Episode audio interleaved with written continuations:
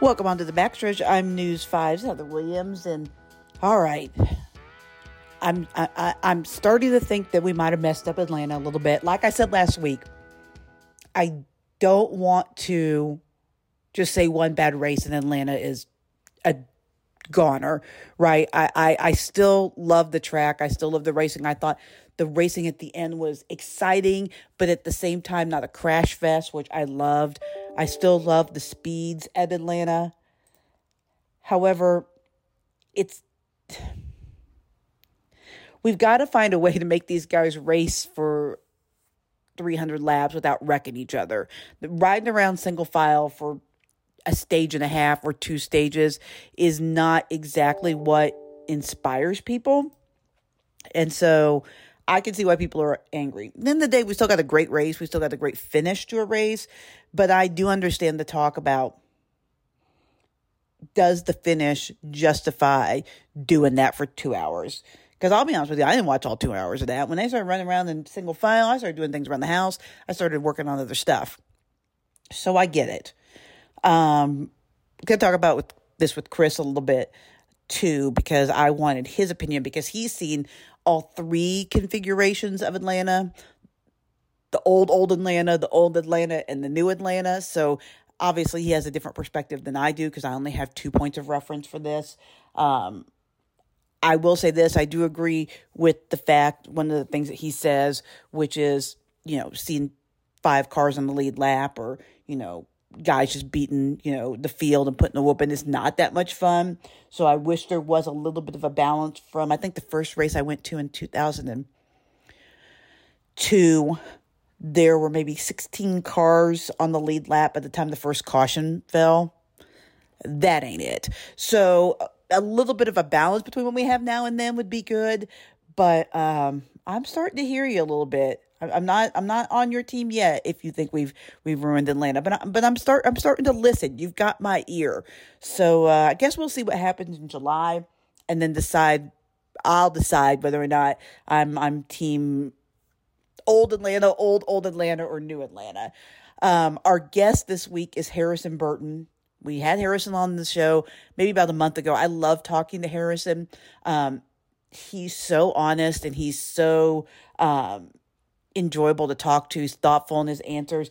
He's a young kid. He's struggling, and he'll admit it. But you know, making that jump from from the Xfinity Series to the Cup Cup season, it's tough. I mean, last year Noah Gragson and Ty Gibbs won every race there was. It seemed like between the two of them and battled to the end for the championship.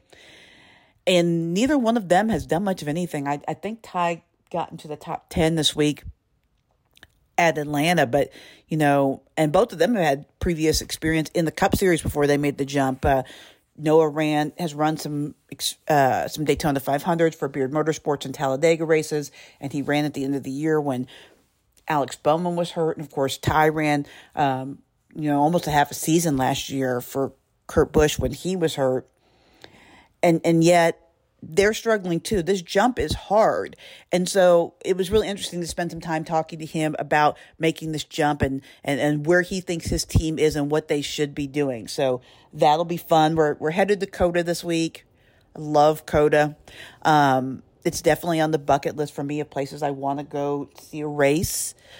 Um, it's probably not my favorite road course, but it's, but just as an event, I think it's great because I love the fact that like F1 drivers are coming to try NASCAR at COTA because they've run COTA. They feel like it's a comfortable place. So I love the crossover. I love what that does for the sport. So I'm excited to see how the racing goes this week. We're going to talk about all of these things with Chris and some of those things with Harrison too. Busy, busy show. So let's get fired up.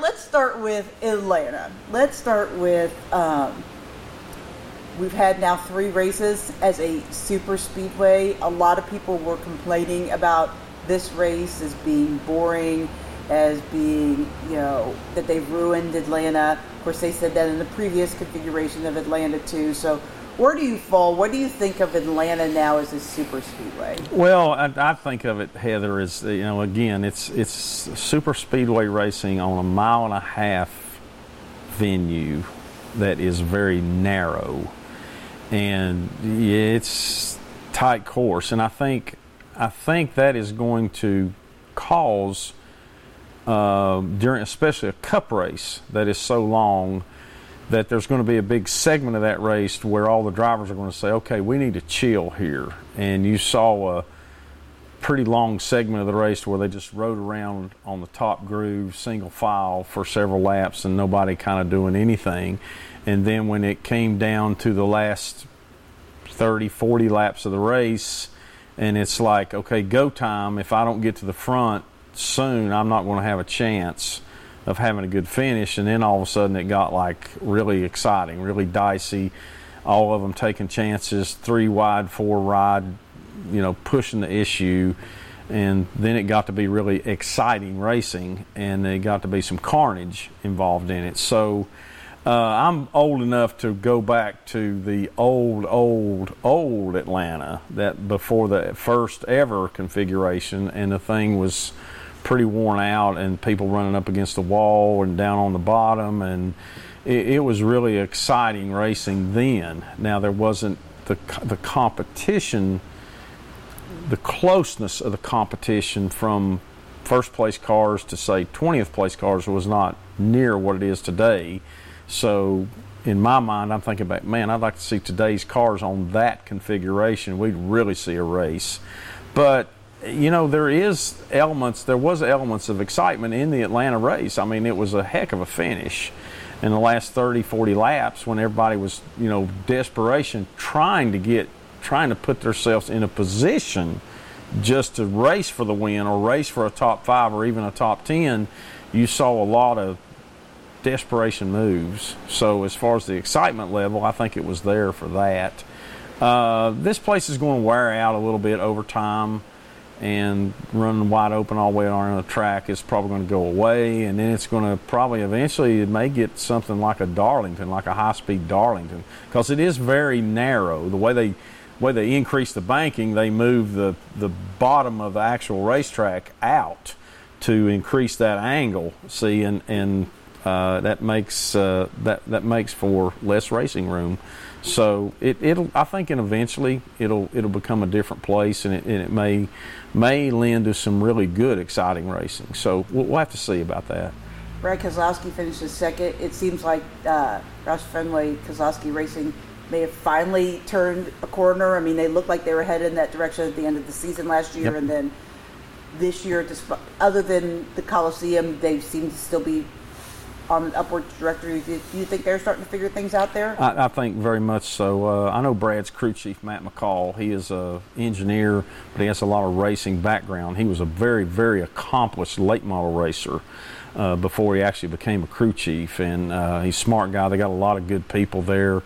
Uh, they have two very capable drivers, experience, you know, in, in Buescher and, and, and Brad himself. So, you know, the, the, the tools are all there and um, I was glad to see for Matt. Matt's a good friend of mine. I was glad to see a, a really good day for that. And, and, he made a comment at the end of the day, Brad did, about like, you know, with two experienced drivers, it, it shows that we can finish these races. We can race hard and have a great finish, and we didn't tear up half the field doing it. So uh, that was a good point on his part. And, uh, you know, they were this close. And they got some more races coming up that he's going to be very good at, and I think uh, both those cars will be competitive the rest of the year. So, as far as uh, for the fans, everybody watching, that's more people that are running for the win. It's going to be more exciting. It's a good thing. Uh, we don't talk about the Xfinity Series much, but I feel like I need to talk about Josh Williams. Yeah. Um, what did you think of what he did, and then what did you think of NASCAR's response suspending him? Um the what he did, I was kind of like watching it and saying, "Oh my word, he's surely he's not really going to do that." And then he did, and I was trying to think back, you know, to what I've seen that compared to it, and you know, there are certain things that people did, you know, kind of protesting what they felt about NASCAR, and it's a spur of the moment thing, and and to me, it, you know, it's not a very good decision in my in my opinion and I think he kind of maybe left out maybe the ramifications for his team. You know, uh, don't be surprised if their their life becomes a little bit harder at the racetrack for a while. Um, I, I was really kind of surprised. To be honest with you, I was kind of surprised the penalty wasn't any more severe than what it was. But I think uh, I think in my mind, I think NASCAR probably wants to like, okay, let's just let's just try to take the light off this. The guy made, uh, I think, a, a, a, poor judgment. We're all guilty of that. I know. I know for sure. I am. So, I think it's best maybe sometimes we, we just say, you know what, let's let's go on. Let's let's give a little bit of a penalty here, discipline, whatever, and just move on. And I really feel like that's what will happen. You know. Uh, he wasn't happy with what uh, what the decision was, and uh, I can certainly relate to that. I've been there, and probably probably if I was in his shoes, I might have done a dumber thing than what he did. So I'm not going to judge the guy. Um, we'll see how it goes from here, but I think I think it'll go on, and eventually it'll be like, okay, everything's fine. I love being here. NASCAR wants the car there. They want everybody to come and race and try to race under the same rules. And I'll be honest with you, those rules sometimes are really hard to understand. So so, from that perspective, because I mean, for me, I kind of thought, well, he didn't hurt anyone, and he didn't, you know, no. you know, he didn't intentionally wreck somebody or potentially nope. hurt something like a lot of people did. So, were you surprised then that most of the drivers seemed to be in his corner? I mean, Denny uh, Hamlin uh, offered to pay his fine, which he didn't end up getting a fine. But I mean, most of the drivers, a lot of a lot of people from that side of it, were on his side. Yeah. Do you think that maybe that's just because they wish they could have done that, like they were living vicariously through him? Well, or? yeah, I think maybe that's part of it. But I mean, something too I've noticed here a little bit um, in this uh, new wave, if you will. I think less and less of actual NASCAR drivers are, I don't want to say this the wrong way, but they're not scared of NASCAR like kind of used to be. They're, they're, they, they're going to be open opinion they're going to say what they think. Uh, they realize that without them, that there, you know, there there aren't going to be any races, and that we're all in this together. And I don't think that the the people who run NASCAR now are. I don't think they're really. They don't really care that much about that. They're like, okay, whatever. You're entitled to your opinion because all other sports is kind of like that too. You know, every the the players, the, the players, the participants are kind of speaking their mind. But uh, I think, yeah, I think a lot of people thought it was kind of cool what he did, and it was like, okay, like you said, he didn't hurt anybody. He didn't put anybody in peril. Uh, didn't put anybody in danger. Didn't endanger himself. Really, nothing. He was just showing a little bit of this is a way to protest, you know, and uh, you know a lot of fans got a little bit of jolly out of it and everything. And you know, at the end of the day, I think, okay, this this happened. It's all right.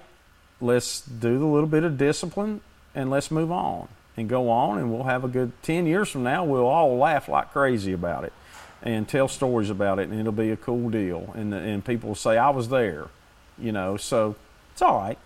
I think people aren't scared because they don't have to go to the holler and see Mike Helton standing there. Oh yeah. I mean, yeah. Mike's a teddy bear, but he's a very intimidating. He is figure. really he is really intimidating. I had a couple of episodes with that. I can tell you about it. Andy Petrie at Martinsville when he wrecked Bill Lester in truck race. Helton was hot, and whew, I was I was involved in it because I was the crew chief, and he's like, "Where's your so and so driver?" And I said, "Well, he's."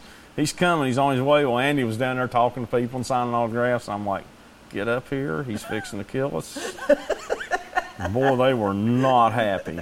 And uh, Helton let me know that. And I said, okay, I, will get him. Yes, sir. Yes, sir. yes, sir. Yes, sir. Right. I'm right after him. So, anyway, man. Um, looking forward this week to COTA. I know that you guys are running COTA yes, in ma'am. the truck. I know a lot of drivers are excited about COTA. Can you talk a little bit about the challenges, but also just what a cool weekend it's going to be with uh, with F1 drivers coming mm-hmm. in and racing COTA, and just a lot of different uh, faces and a lot of a lot of eyes on the sport that would normally be on the sport. I, I think you hit the nail on the head there. It, there is there's going to be people involved, people involved in the competitive side of it. F1 drivers. There's going to be people from different forms of racing that are going to be have a presence there and have a part in the whole weekend. And I just, you know, that just shows that hey, this is a this is a big event. You know, this is just not another day on the calendar. Um, this place was built as a Formula One track, and now he here here we are you know the NASCAR rednecks and us with the truck series on Saturday, and uh, you know I just think it's it's kind of really neat that the, you know there'll be there will be a lot of attention to this, and it you know we have a our own food country team, uh, Henderson Racing, in a, in a truck race on Saturday with with Parker Kligerman as a driver. Uh, he's always there anyway, and he's going to have a chance to win two races in one day, which he I know is like on his agenda. That is like his goal in life this weekend, and uh, I think it's going to be pretty neat for us. And uh, you know, there's a lot of respect for the F1 world and the open wheel world. Uh, those guys do something that is really neat and really difficult. So I think it's going to be a cool deal, and I think it's good for the sport. I think it's good for the worldwide attention of the sport, which makes all of us who are part of it, you know, feel a little more special. So, good deal. I think there's going to be good weather. Looks like for most of it, most of the weekend. So, um, I'm looking forward to it. Obviously, last week we talked about about the penalties to, to Hendrick and uh, and uh, what they were alleged to have done to the cars, but. Yeah Jeff Gordon came out and spoke on TV this week and maybe changed your mind a little bit about it? Yes, ma'am. Uh, I watched was watching the pre-race for the Atlanta race, and they interviewed Jeff, and of course he's now vice president of Hendrick Motorsports, and you know is was one of the main players there, and has a vested interest. And between that, and I also saw a little film clip of Chad Knaus's response uh, to it it kind of it kind of shed different light on it uh, for me personally, and I think it has for other people that like, wait a minute, I, I didn't get the full story here, and um, uh, I, I think you know possibly, I think they've got a good case. Uh, I'm thinking now that there's a good chance that this this penalty might be a little stiff uh, for what actually transpired, and I can relate to the explanation that Chad and Jeff gave uh, about h- how it came about that they actually had parts that were the correct parts, but they actually didn't fit into the hole that they were supposed to go in. So they had to do a little bit of some somehow modification just for fit purpose. And it's like they don't have a hundred of these on the shelf. You know, none of this stuff is real plentiful, and they maybe they did have to do something a little bit uh, out of the gray area to say, okay, we still have to get our cars done. We have to go to the race, and we have to have these pieces on the cars. We've got to do what we got to do to get them to fit. And maybe in their mind, there really wasn't a performance uh, advantage. And if that's the case, I'll be honest with you, Heather. I get it. I, I, can see where their their case is like, wait a minute, we we've got to go race, and these are the parts that NASCAR has dictated to go on these cars, and they come from a specific vendor that is that is that, that is done by NASCAR, and uh, if they don't fit on the car, we got to do something to get them on the car and make them fit right. So I don't know. I don't think this. I don't think I don't think this story's over. So we'll see. Thanks for joining us, Harrison. Appreciate you uh, giving us the time today. Yeah, absolutely. So um, let's talk. Let's start. Let's jump right in with COTA. Um, how do you how do you feel about road courses?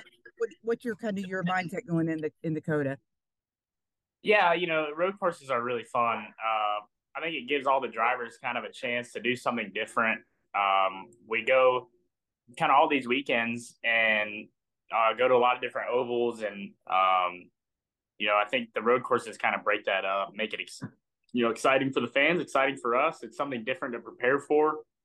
Um, earlier last year, I would have said it's my probably my weakest quality is road course racing, but I've got my best Cup Series finish on a road course, so uh, I guess that's wrong now. So so I've been putting a lot of work into been putting a lot of work into getting that as good as it can be and, and being as good as I can as a road course racer. And it's cool that that's starting to show some results. Um, we have a couple of F1 champs running this week.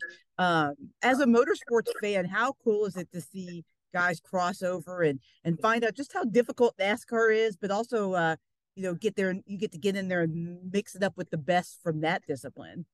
Yeah, it's cool. Um, you know, I like seeing the F1 people that have never like watched NASCAR before kind of uh, tune in and watch. I think it's cool for both sports to kind of have, you know, Kimi or Jensen, you know, guys that were stars or are stars in the F1 world kind of join our world and then see that it's it's uh, pretty challenging as well. I think that's always fun. But like the NASCAR guys, we all kind of take some pride in trying to make it hard on those guys and and not you know race them unfairly, but just you know prove that our side of the sport is is uh, just as challenging, if not more challenging. So. Um, you know, I feel like those guys that come and race have been really, really cool to meet. Uh, respect what they've done on the F1 side of things a great deal. I mean, it's pretty unreal to have two F1 champions in, in our race is, is pretty neat. For you, how, how do you think the season's gone so far? I know there's you know, there's there's always talk about the sophomore slump, but I don't feel like you're you're going through that. I feel like you you and your team have speed. How would you evaluate the way you maybe not always the results you want, but how would you evaluate how you run? Yeah, I mean, definitely not the results we want, no matter what. And so at the end of the day, that's kind of all that matters. Unfortunately, you know, is is the results. And so we've had some things that didn't go our way, some mistakes that I've made, some mistakes that the team has made, and, and we just haven't had a clean race really yet. Um, think back to Fontana was a pretty decent race for us, and and that was kind of I felt like a good stepping point of like, okay, yep, that was a decent race. You know, nothing amazing, but we did our job and, and didn't put ourselves into trouble. And then, um, you know, got a decent finish. And then the next few weeks after that, we're not that at all. So, uh, need to get back into that and just get some decent finishes going and and uh, get some momentum going. I, I, feel like you know our team is capable of some really cool things. We just got to go and execute on them. For my final thought, I want to talk about Josh Williams, and you heard Chris and I talk about that. Mostly Chris. I just I just questioned him on a few things, but I wanted to share my opinion on the Josh Williams incident. I get why NASCAR punished him, right? I get why something had to happen. He was defiant. He he you know made a protest as Chris called it, made a statement by parking on the start finish line. I, I get why they had to do something. I don't necessarily understand why they needed to suspend him a race. I think the punishment was a little excessive. I don't think he hurt anyone. He didn't wreck anyone. Whether or not he should have been asked to park in the first place was a little questionable because, um, you know, tape was falling off his car and he was extending the caution. You know, maybe tell him to park it until you can get that tape to, to you know, stick or get the repairs fixed. And if it comes off again, then we're going to park you. But that's neither here nor there. I, I think the punishment, personally, I think it was a bit much because he didn't hurt anyone but himself. Um, I probably would have thought money would have been more of a thing, but I think maybe they're punishing him for upstaging them and you know making a big um, spectacle of himself. You know, it did put eyes on the sport. People are talking about Josh Williams. People that never talk about Josh Williams, ESPN and, and, and sports talk radio, they're talking about NASCAR where they wouldn't normally be. And I never think that that's a bad thing unless we're talking about someone getting hurt. And then, you know, when, when the people are talking about Ryan Newman after they told you that was bad because that put into question the safety of the sport. But in this instance, nobody was hurt. There was it was just fun.